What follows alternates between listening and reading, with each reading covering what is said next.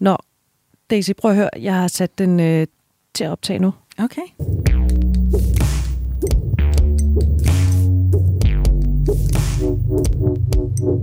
Hvad er der med dig? jeg er bare sådan lidt fjollet. Jeg, jeg kan simpelthen mærke, at jeg er ikke seriøs i dag. Jeg har bare lyst til at drikke øh, vin med dig og snakke om sex. Okay. Punkt 1. Vi har ikke noget vin. Men til gengæld, så skal vi jo faktisk tale om sex. Det er det, vi skal, ikke? Og jeg tror, at næste kaffe er stærk nok for mig i dag. Hvad er det med dig? Hvorfor er du sådan lidt kod? Okay, det skal være helt ærligt. Mm. Det er fordi, at jeg er super smadret i mit hoved, for jeg har været super fokuseret og ansvarsfuld og arbejdet meget. Og når det, det sker, så åbner mit indre boudoir sig for fuld drøn. Og det eneste, der så sker inde i mit hoved, det er 6, 6 kjoler, kjoler, 6, 6 kjoler, kjoler. chokolade. 6, 6 kjoler, chokolade, 6. Det, okay. det, det er simpelthen en modreaktion på at have været for seriøs og fokuseret. Godt. Hvis du lige gider at lægge chokoladen væk, og også kjolen væk. Eh, nej, behold den på. Ja, okay. Du skal ikke... Lad os bare... Skal vi ikke holde os til sex? Prøv at høre, fordi noget af det, som vi kom meget hurtigt omkring i udsendelsen med Elisa Lykke, hvor det jo handlede om fantasier, det var de her øh, øh, forskellige kategorier af fantasier, som der findes. Du listede dem lynhurtigt op. Og mm. skal vi ikke bare sige, nu får du altså øh, syv grunde til, at du ikke skal føle dig som en freak, hvis du har nogle af de her fantasier. Yes. Ifølge Lee Miller, som er en af de førende forskere inden for seksuelle fantasier, så er der ligesom syv kategorier af de her fantasier, som de fleste af os har. Den første kategori, den handler om det der med at have sex med flere. Og det er jo så lige meget, om det foregår derhjemme eller på en swingerklub, men det er en meget, meget almindelig fantasi. Den næste fantasi, den handler om magtkontrol og hård sex. Øh, er der nogen, der har læst Fifty Shades of Grey? Fordi at, hvis man ved, hvor mange eksemplarer den bog har solgt lige, så giver det meget god mening, at det er en fantasi, mange har. Og den er på anden pladsen. Og den er på anden pladsen, ikke? Mm. ja. Og det er ikke fordi, den er super velskrevet, der man afslører så meget. Ikke? Det er ikke fordi, man nyder sådan en stor prosa, men, men jamen, det er ikke. Så er der en kategori, der handler om eventyr, om at prøve noget nyt. Og det kan både være sådan noget med at blive taget ud af sin vante rammer, og det kan egentlig også bare være at prøve en anden sexstilling. Den næste sådan, uh, store kategori af seksuelle fantasier, det er dem, der handler om tabuer og forbudt sex. Så det er jo alle de her film om læreren og lærerinden og kollegaen og chefen. Og Men vel også det lidt mere ekstreme? Og også det lidt mere ekstreme. Også det lidt mere ekstreme. Så har vi partnerbytte og non-monogame forhold. Ja. Det, er jo, det har vi jo også været lidt inde på i programmerne. det må man sige. Så er der en helt sådan kategori af fantasier, som handler om lidenskab, passion og romantik. Ikke? Og det er jo der, hvor man bare må give den uh, fuld skrue med slotte og store kjoler og mænd i smokinger, flyler, klaverer, røde roser og tango. Og hvad har altså, vi? der har du din vin og dine kjoler. der har jeg min vin og mine kjoler. ja.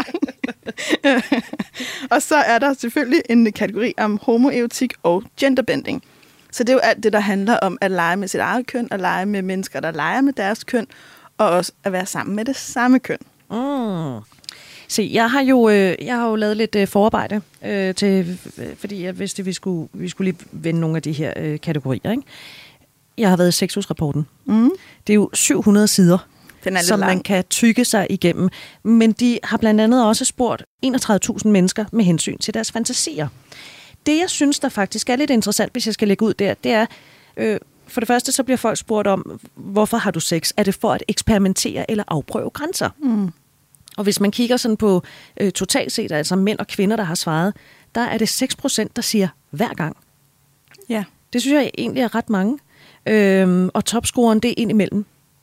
Og så kan man sige, hvem er det, der ofte eller hver gang har sex af den årsag med at eksperimentere eller afprøve grænser? Det er dem, der er mellem 15 og 24. Ja. Men Og det er tænker 30 jeg, procent. og så tænker jeg jo et eller andet sted, giver det ikke meget god mening? Det er jo der, man lærer sig selv og øh, sit køn og andres køn og andres kroppe at kende. Altså, det er jo Ja. der, man eksperimenterer. Ja, og jeg tænker også, det er der, man er meget optaget af, hvad det normale er, og hvad de andre gør. Og jeg tænker da også, at der er der mange unge i dag, i hvert fald hvad jeg hører, det her det er sådan mere, hvad jeg hører, sådan en, en, en decideret forskning, som jo netop også, fordi de også ser porno, er eksponeret fra, jamen skal det være på den måde, eller skal det være på den måde, Mm. og, så, de, og så får man jo en, en lyst og en nysgerrighed til at prøve det af. Skyggesiden er, at man måske også føler et pres for at prøve nogle ting af, så man ligesom kan sætte hak i den boks og sige, det har man prøvet. Og jo yngre man er, altså ikke, det er ikke kun ungdomsting, det møder man som hele livet igennem, men jeg tror, unge har en anden tendens til at sammenligne sig selv med andre, og vil gerne være en del af det normale.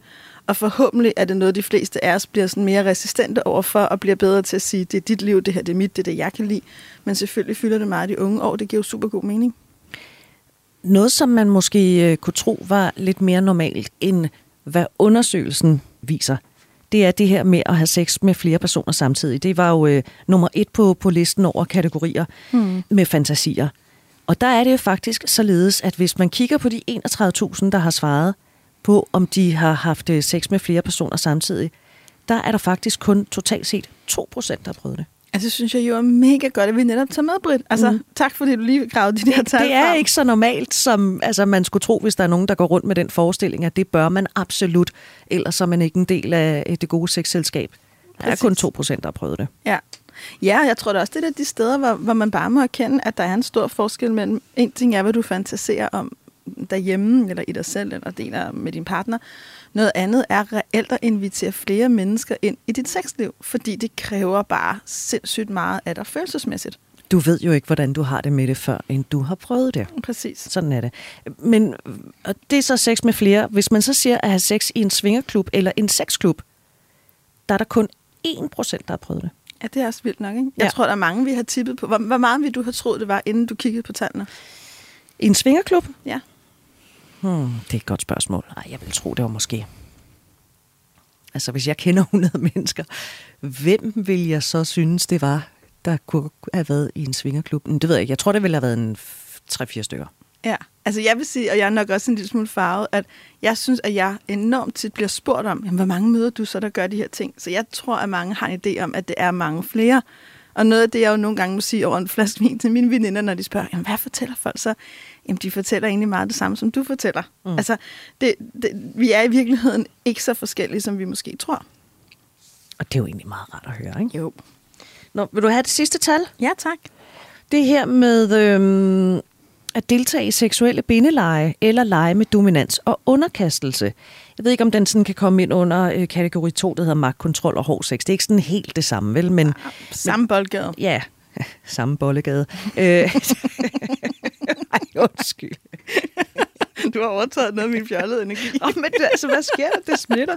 Øhm, der er der 10 procent, der har prøvet det totalt set af mænd og kvinder, af de 31.000, der er blevet spurgt. Og der, hvor den øh, bonger mest ud, altså dem, der har prøvet det inden for det seneste år, hvor man lavede undersøgelsen, der er det de øh, 25-34-årige, 17 procent af både mænd og kvinder. Ja, det er jo der er ikke flere tørre tal. Nej, så er der ikke flere tørre tal. Nej.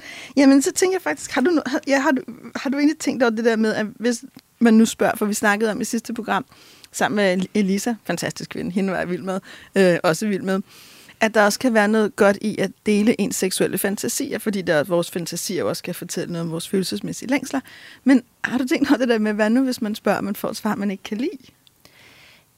Ja, fordi du kan ikke, du kan ikke slette det. Nej. Altså, så er den så er den bare på middagsbordet, ikke? Jo. Og jeg ved ikke, hvordan, man, hvordan gør man det her? Hvordan kommer man ind på det her emne sådan nænsomt, eller hvad gør man, hvis man får et svar, man ikke kan lide? Kan vi ikke starte der? Jo, det synes jeg faktisk er et meget godt sted. Fordi jeg tænker, at det der jo netop er med det her, fordi jeg opfordrede jo ret meget sidste program til, at man åbner den her samtale, og det mm. mener jeg faktisk også, det vil jeg gerne stå ved. Men jeg, men jeg er ikke sikker på, at vi fik, og jeg fik sagt nok, at det virkelig også noget, der kræver noget tillid. Og det kræver også, at I har og giver hinanden pladsen til at bearbejde det. For hvis der nu bliver sagt noget, du har det dårligt med, øhm, så det værste, der kan ske, det er i virkeligheden, at I bare lukker ned og fuldstændig forlader emnet. Og det er jo nogle gange det, jeg oplever, at så bliver det så svært, at man forlader emnet, og så bliver det sådan en eller anden hård knude imellem jer. Så det er enormt vigtigt, hvis I åbner de her samtaler, at I har en relation, hvor I ved, at selvom noget er svært lige nu, så kan I godt sætte jer ned og bruge den tid og den omsorg, det kræver faktisk at bearbejde det. Fordi, den må ikke blive hængende i, i luften. Nej, den må ikke blive hængende i luften, og den må ikke sætte sig et eller andet sted. For eksempel på et tidspunkt arbejdede jeg med et par, hvor det var, at de havde talt om fantasier, øh, og han havde så fortalt, at han godt kunne lide at se bøsseporno. Og, det, og hun, hun blev så såret og ked af det, udover det kom fuldstændig bag på hende, at han havde nogle fantasier om ham selv med andre mænd. Øh, Øh, og det er jo en meget almindelig fantasi, det kan vi jo se på tallene. Det vidste hun bare ikke. Det gjorde, at hun begyndte at føle sig ekstremt utilstrækkelig som kvinde, og det gjorde jo, at hun begyndte at miste lysten til ham, fordi hun begyndte at føle, jamen er det overhovedet sådan en krop, du vil have, og er det overhovedet mig? Og hvis ikke at vi det sted kan holde hinanden i kærlighed og sige, jeg vil gerne dig, det er min fantasi, men det betyder ikke, at jeg ikke vil dig, og man ikke kan lade den anden vise sine følelser og være i det, og ligesom bevæge sig videre, så kan det faktisk blive en rift, som ender med at flå os fra hinanden. Så det er sindssygt vigtigt, når vi arbejder med de her ting, og når vi åbner det i vores forhold, at vi har tilliden til hinanden, og vi bliver i det svære, at vi ikke bare lukker døren og skrider. Point taken. Det er vigtigt at tage med sig. Men hvordan tager man så den her samtale? Du har faktisk kreeret nogle spørgsmål. Ja, jeg har lavet hinanden. nogle spørgsmål, ikke? og jeg har prøvet at lave nogle spørgsmål, som det er dig, seks, der... seks vågede spørgsmål. Ikke, ikke seks spørgsmål, men seks Våget. spørgsmål. ja, netop. Ud fra tanken om, at dig, der så lytter med, du kan jo ligesom uh, lytte til de her spørgsmål sammen med en, du elsker med, fast kæreste, ny partner, whomever, og så kan I ligesom reflektere lidt ud fra det. Og det er en rigtig god idé, at når der er, I går i gang med det her, at I ligesom lige husker hinanden på, kig hinanden i øjnene, husk hinanden på. En fantasi er en fantasi.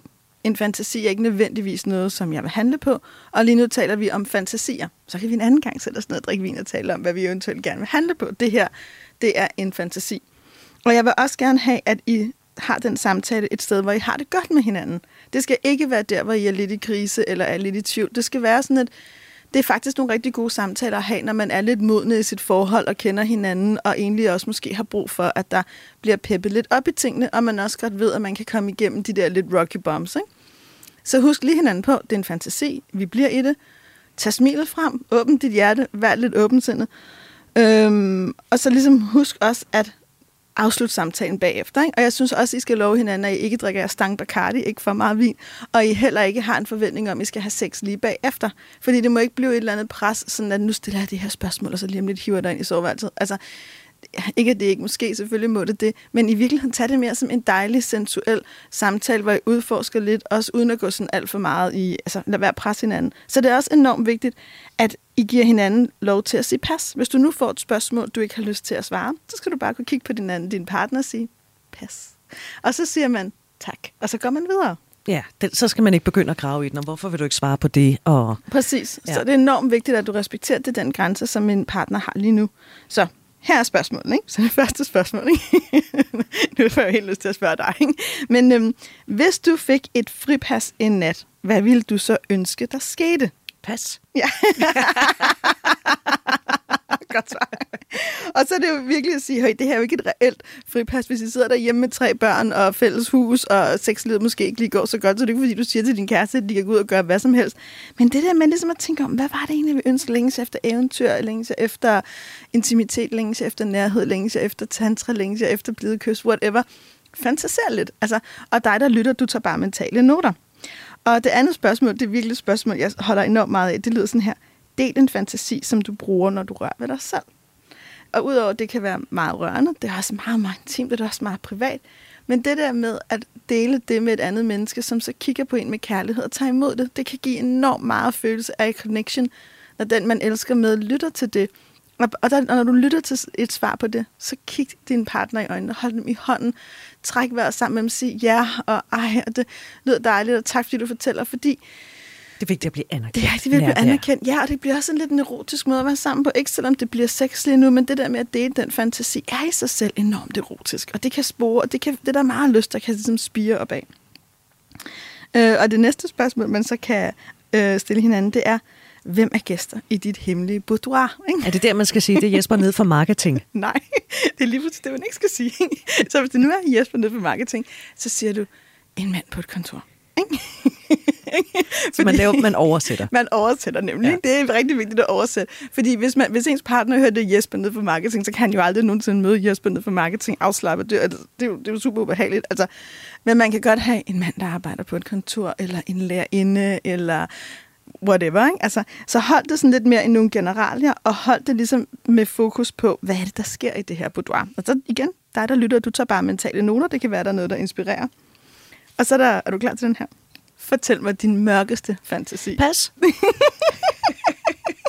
Og det er klart, det her spørgsmål, det stiller du en, du kender rigtig godt, hvor I ved, at I, det er ikke et spørgsmål nummer et, det er et spørgsmål, man stiller nu, man kender rigtig godt, og man har tillid til, og man også kender seksuelt.